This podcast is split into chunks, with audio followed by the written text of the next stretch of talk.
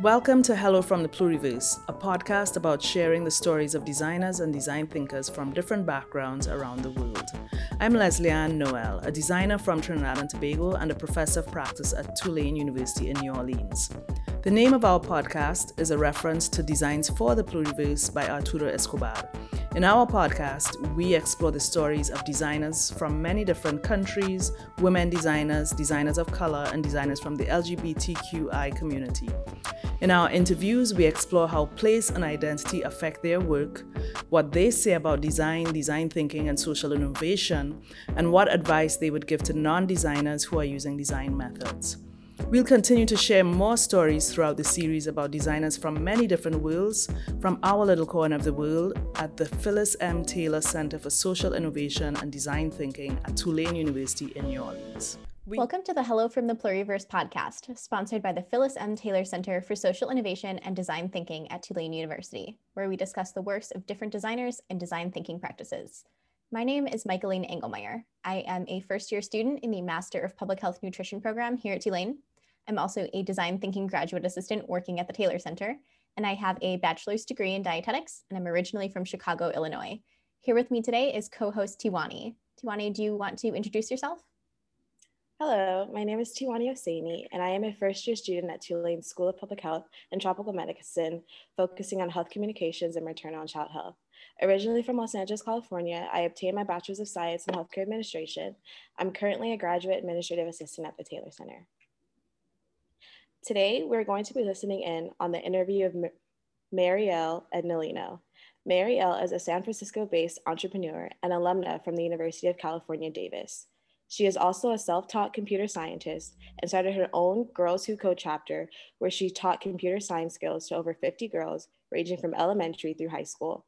Since then, she has gone on to start her own nonprofit, HTMM, HTM.L, where her mission is to create the next generation of female founders. She works with young women from low income and underserved communities.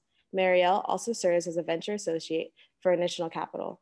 She describes her career as focused on finding imaginative and innovative solutions for complex problems, specifically closing the gender gap in the entrepreneurial slash venture capital ecosystem and creating more equity, social impact, and opportunities for marginalized and underrepresented communities. This interview was originally recorded in fall 2019. We are here today to learn a little bit about what Marielle has to say about her approach to design thinking. After the recording, we'll be here to discuss our thoughts and what we learned and hopefully spark some discussion for our listeners. Let's take a listen. I have always been a very empathetic problem solver. As early as I can remember growing up, I was interested in creating innovative solutions, whether that be trying to come up with a solution to reach the Nutella at the top of the shelf and for me, looking at the world in lens of how do we fix the problems that exist was always my passion. Mm-hmm. And so I went to school at UC Davis where I majored in design. And it was specific in human centered design because, again, that passion was how do I create empathetic solutions for real world problems? And so during my time in Davis, I was always curious about technology and computer science, but never felt as if that was a space for me there was a lot of unseen biases that I was facing as a undergrad, as a female and a female of color, was that there was not a lot of representation for females in the STEM community. Um, there's a lack of support and generally a lot of just barriers that make it difficult for us to be successful in that field. Mm-hmm. And so I remember in my last year of college, and it was my last quarter, I told myself that if I didn't take a computer science class, I would absolutely regret it. And so I forced myself to enroll in computer science and was just amazed and how incredible it is and how we could use technology to solve more problems. And so I fell in love. I graduated UC Davis and self taught myself computer science during my free time when I was unemployed and looking for a job. And to keep myself occupied, I started a Girls Who Code Club in Davis as well, where I wanted to give back to my community and I wanted to remove the barriers that existed for young women such as myself entering into the computer science space. And so I taught elementary through high school girls basic computer science skills. And that's when I started to notice a few things that existed within our um, our society today, and there were large barriers that not only existed for women entering into the computer science space, just in general. Mm-hmm. And so, uh, high, girls that are entering into middle and high school girls, their retention for STEM dropped significantly. Um, it's from 66% when they're elementary school to 42% when they enter middle school, and then an abysmal number of 13% when they enter high school. Hmm. And so that's the first eureka moment for me of this is a problem. We need to change the system because it's not working for females right now. And one thing that I noticed about Girls Who Code, although it's an amazing organization, I did notice that they provided the girls the skills, excuse me, the tools and the resources to create projects within the program. And these were amazing projects. Girls were creating games, they were creating solutions to to local issues. But once the program ended, so did their curiosity in pursuing that venture. Mm-hmm. And so that was also another eureka moment for me was exploring into well why aren't girls encouraged to become uh, business or entrepreneurs? And want to pursue their programs and these ideas and see them to fruition and actually have it come out into the world. And so i did some more research and realized that female entrepreneurs uh, face a wider set of, uh, barriers. And this includes again the lack of female representation in executive and managerial positions. There's a lack of support network because there's not a lot of women in this field Mhm. and the amount of funding that goes towards women uh, founded companies is astronomically low as well only 2.2% of VCs, which is venture capitalists, uh, fund female ca- uh, female founded companies, and that that That that's an a actual horrifying number. yeah, 2.2%, which is actually down 3% last year. And so every single year it's regressing. And Mhm. that means there's going to be a point in time the next five to 10 years where it's probably only 1% to 2% of female founded companies are being funded by VCs. And so if we take a step back and look at these barriers that exist, we have the lack of female representation, the lack of support, the lack of funding for girls to enter STEM, and for girls to become executives. And so at this time, I was also working at a tech company, volunteering for Girls Who Code. And at my tech company, I experienced and I witnessed a lot of this discrimination towards female executives. One, a lot of our clients were very much predominantly male, white male. And I saw firsthand how women are treated in executive positions. They are disrespected, they're not taken seriously. I've had multiple female founders display some of their frustrations, how VCs um, would stop them during their presentation, ask them if they're serious, um, and just be completely dismissive of, of who they are. And so I remember talking to my HR about this, and I was telling him that every time I went to go volunteer at Girls Who Code, I felt this passion and this invigoration for female empowerment. And I didn't feel that same passion and that invigoration or that inclusion at my mm-hmm. job. And he pretty much said, Well, if you don't feel that purpose here, then why are you here? And so that stuck with me. And that was the first time where I really took a step back and saying, Well, there's this system that I'm, I'm a part of, and I could really make a change. And so I, I quit my full time job, and my parents were they're shocked. They're, they were asking me, "What are you doing? Are you sure this is what you want to do? Your 401k and your financial stability?" I'm like, "Yes, this is, I, this is something I want to do. I want to move forward, and I want to create a space for girls where not only they are encouraged to pursue STEM um, post-secondary options, but also they're encouraged to pursue their projects and their ideas as ventures. And so one thing that I've been telling my girls is why work for someone else's dream when you can be, when you can be the executive of your very own. And so when I quit my job, I started a nonprofit organization called HTML, where we mm-hmm. work with girls on every single step of the entrepreneur process because we want to build the next generation of female founders. And so we work with middle and high school girls, primarily from low income and underserved communities, to provide them the skills, the tools, and the resources to become female founders. And right now, we are the only incubator, the only nonprofit organization that does that. So we're very intimate with them from ideation to prototyping um, to teaching them computer science, become technical female founders, and make their solutions uh, technologically focused. And then helping them out with their pitch deck, incorporating, building out a team, finding funding and support for their ventures. And so we're creating an ecosystem of women who are like-minded and ambitious. They have the role models that we provide from mentors and guest speakers and field trips and they don't feel so alone in this process. They don't feel mm-hmm. isolated and they don't feel discouraged to, to quit because it's not meant for them right now. And that's what we want to change. And so that's been my full time focus right now is running HTML on the side. I do part time work as a research assistant for two, for two VCs, which is Gather Lab and New Energy Nexus, because if I'm going to be trying to do some deep level systematic change, someone needs to be in, on the inside, yeah. working on the inside out, um, and reforming it. And um, I also work as a board member for the Women's Building, which is a nonprofit organization in San Francisco, where it's a free space, inclusive, positive, where we provide resources to low income and underserved um, women of the community to help them become successful. And so for me, what started as just a passion of problem solving when I was younger has turned into a career of female empowerment and trying to change the system as it exists today so that the next generation of women, such as you and myself, have a chance at changing the world and ideating and incubating our ideas and becoming the next Steve Jobs or the next CEOs of the next billion dollar company that changes society. Now that I'm the face of a company, I'm subjective to attacks and um, discrimination because I'm not hiding behind a lower totem position. I'm at the forefront of what I'm pitching.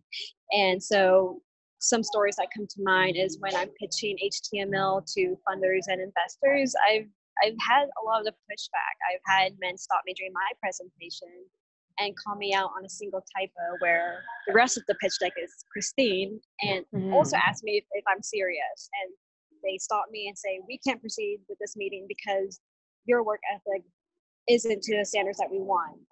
Um, I've had men propose external arrangement for funding, and that was a huge attack on my integrity, and it was very objectifying. That that was even a consideration for them, an option for them to, to give me. And when I talked to some male founders about their experiences navigating the entrepreneur ecosystem, complete opposite. They mm-hmm. don't they don't get stopped during presentation. They're actually when they stumble or they fall, they it's considered oh it's because they work hard and they are exhausted and they're tired. Whereas women such as myself, we are put on this pedestal and we're expected to perform at capacity that is impossible. They want us to be mm-hmm. the perfect CEO every single time. And so we don't get that allowance to make mistakes, to be human, and to embrace failure because for us, failure is the sense that we aren't good enough to be here. Whereas mm-hmm. men are allowed to experience and have that allowance to fail and grow from it. And that is something, again, HTML wants to remove for girls is when they do ex- encounter these situations, they're equipped and they have the skills and the tools to counteract it and also have integrity and confidence to know that being discriminated against and experiencing these negative situations does not define them, does not define their value or their company, and mm-hmm. especially their identity, that they are more than welcome to thrive and succeed in this economy. And so that's what we're trying to really install within girls. One thing that I've been researching is understanding deep systematic change and where we are at as a society and how do we get to the point where we're all mutually benefiting from the resources that are provided where class and identity don't define your happiness and your success and your ability to survive and so for me what i've learned is that there's three different types of communities and societies so mm-hmm. there's one where it's um, let's call it apocalyptic world mm-hmm. see where no one's driving. It's low inclusion, low growth. It's serving no one. And the one that we're in currently, um, what I like to call is San Francisco Westworld. And so it it's a very hierarchical community where it's high growth but low inclusion. So it's only serving a minority few. Um, there's a small pool of people who are actually able to survive and thrive in this community and this society, and those trying to enter into that higher that higher status, it's so difficult for them to in- infiltrate into it. And then there's the last one, which is utopia, where it's high inclusion, high growth, where everyone is benefit, benefiting from it and is able to thrive and utilize resources, and there's no barriers that exist against anyone. And so, to remove the paradigm and to get to that utopia, what we need to do as a society is one, realize that we need to stop working for self-serving agendas. It's not about the mm. one, it's about the whole. So we mm-hmm. need to mm-hmm. understand that we need to work towards mutuality, where we, as a collective, are creating incentives and programs that help every single person at the end, not just one. And two is installing and catalyzing dialogues that shock people out of their comfort zone.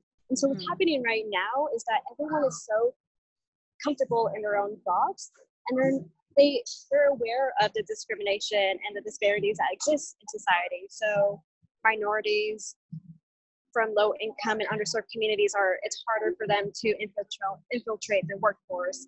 Um, the disparity between men and women, all these social issues. There's not enough conversation that are existing right now to get people to want to make a change or inspire them to create a movement.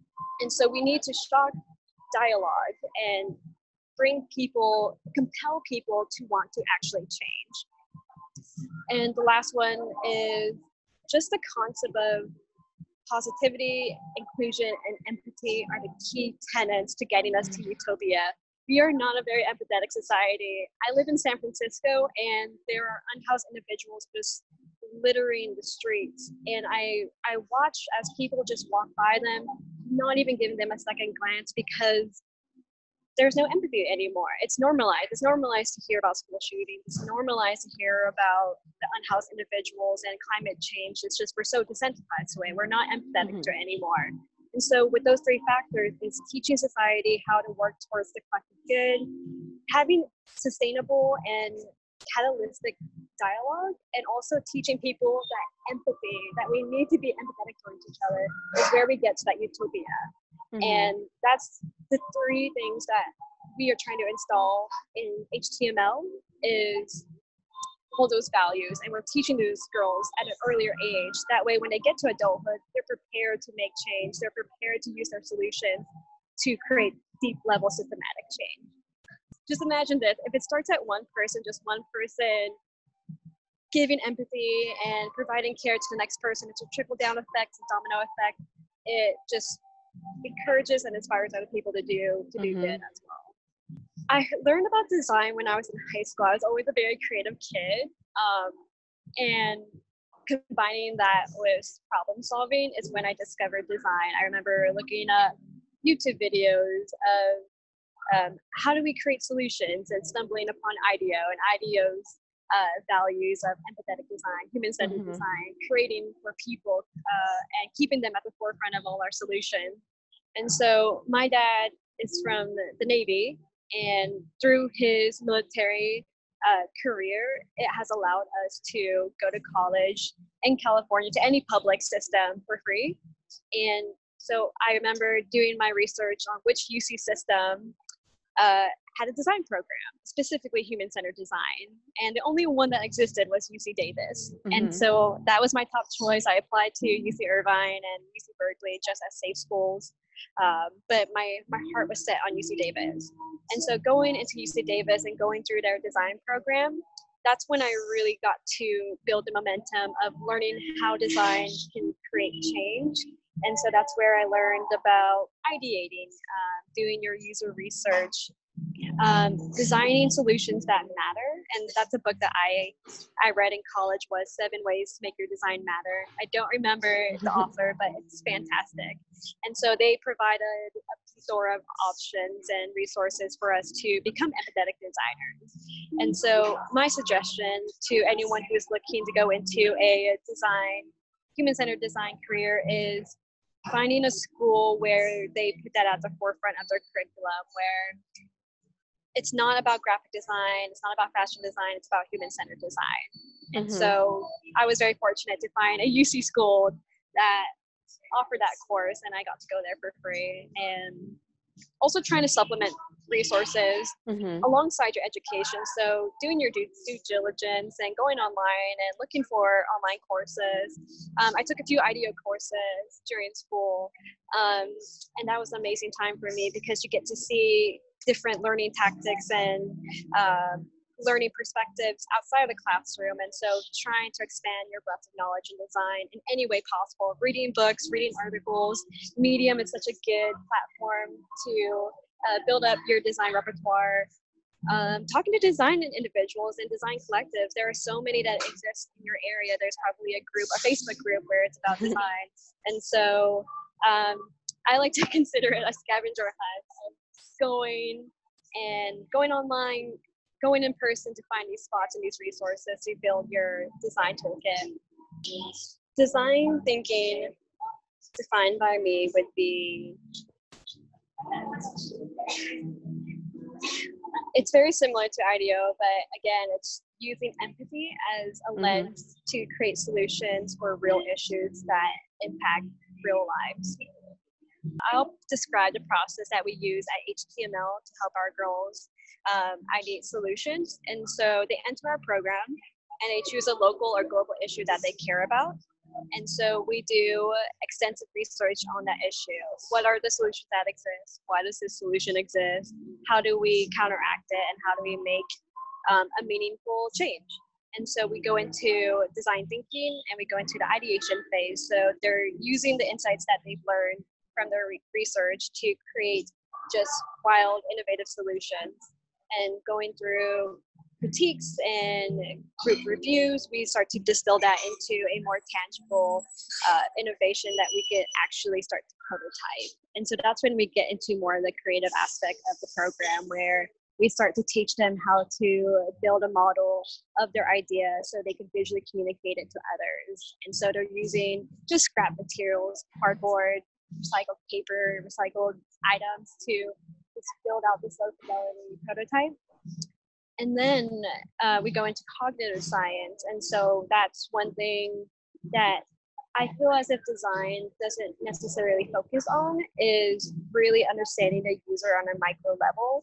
And mm-hmm. so we teach the girls um, to put themselves in their users' shoes. And so interviewing their users, implementing their prototype into the community, testing it, seeing if it works for them, um, understanding how the brain works and the psychology of human behavior and the ways to influence them.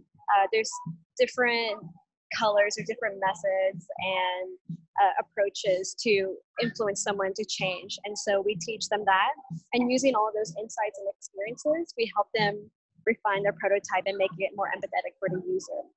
And so the last process in um, our methodology is teaching them computer science. And so we want our girls to be technical female founders. And so we teach them machine learning programming skills as well as web and app development skills. So they could build a website, they could build a mobile app, and they could turn their prototype into a, into a functioning technological high fidelity prototype. And so it's a combination of three different disciplines into one. And so it's a it's very specific uh, process that we teach our girls that is very close and similar to design thinking, but we added in a few more concepts to really enhance it. And, and my advice would be don't be intimidated by what you're trying to solve for. That's what I see in a lot of my younger girls is that they have these incredible unique innovative ideas but feel as if they're too small to tackle it mm-hmm. and so that's what i would tell designers is your idea has weight it, has, it matters and it deserves to be out into reality so yeah, don't feel intimidated. Use any resources that is available to you. Be resourceful. Um, the reason why you're conceptualizing this idea is because you acknowledge and you're cognizant that it needs to exist. And so just believe in your values and your belief systems, have a good support network, and having all that will guide you in your design journey. Thank you all so much for listening along with us. Now we are just going to talk a little bit about our takeaways from the interview. Um, Tiwani, how did you feel like place and identity impacted Marielle's work? Um, so I feel like Marielle talked a lot about how being a woman of color and STEM introduced her to a lot of barriers in the industry. Um, instances like lack of female representation, lack of support networks, and a lack of funding that goes to women-founded companies allowed her to focus on human-centered design and create a space for young women to venture into dreams that would otherwise be limited to them. Yeah, absolutely. I felt like um, she had a lot of barriers to contend with as an undergraduate female student of color entering the STEM community um, when she made the decision to take computer science courses in her final semester of college. Um, so, of all of her intersecting identities, I feel like she spoke the most um, in this interview about existing as a woman in the STEM and entrepreneurial space. Um, and that seems to just have really shaped her identity, her career, and the way she interacts with the world. Right. Yes, I agree with you. Um, so, what did you learn from Marielle about design, design thinking, and social innovation?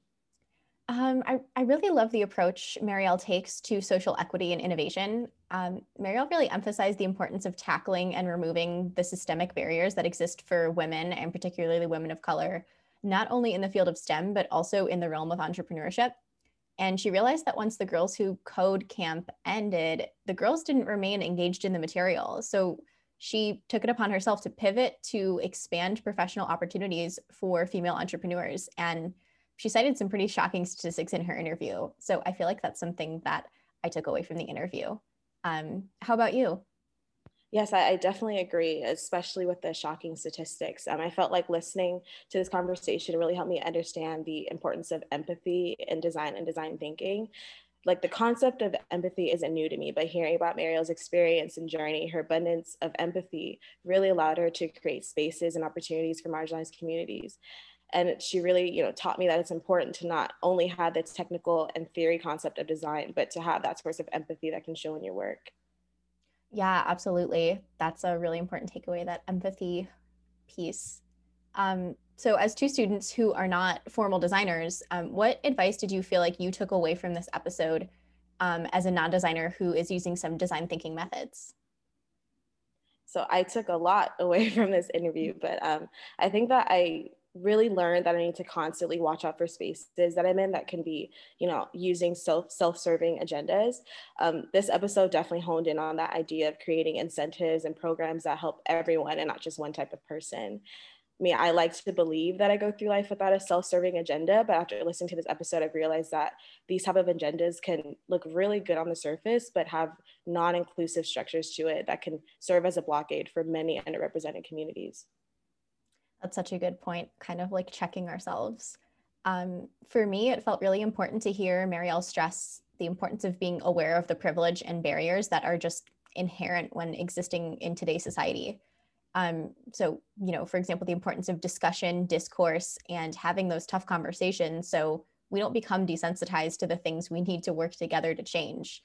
Um, and utilizing the concept of utopias can really help in this way because it begs the question how can we create an environment where everyone is able to thrive?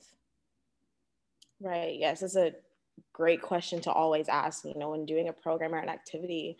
Um, was there anything that Marielle said that surprised you or that you didn't agree with or maybe even inspired you? Um, yeah, kind of uh, both of those, you know, like the surprise and inspiration, because I was so surprised to hear Marielle describe how the standards that women are held to in the entrepreneurial sphere are so vastly different from men, where women aren't allowed to fail and they're expected to be perfect, while men are kind of granted this grace and understanding on a level that women just aren't. Um, so it was so inspiring to hear her commitment to eliminating this for girls and women who are entering that space. What about you? Yes, I most definitely agree with you. Like I said earlier, though, those numbers really, really shocked me. Um, I was shocked to hear about the low number of funds that are allocated towards, you know, businesses owned by women. I always knew there was a gap, but for two percent, like that is such an unfathomable number. But um, it's amazing to hear Marielle's passion to educate and inspire young girls to dream and design big.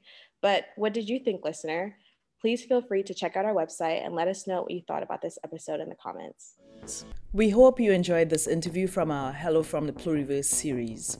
A special thank you to Arturo Escobar, the author of Designs for the Pluriverse, for opening the space for conversations about pluriversality in design. Many thanks as well to all of our interviewees, our design thinking student team, Ruby, Lupe, Delaney, Tran, and Wissal, the students of the Fall 2019 SISE 3010 class, Levante Lucas, our editor, and the rest of the team at the Taylor Center at Tulane. If you have any suggestions for our program, please email your comments, suggestions, and questions to taylor at tulane.edu. And also, you can visit our website at taylor.tulane.edu.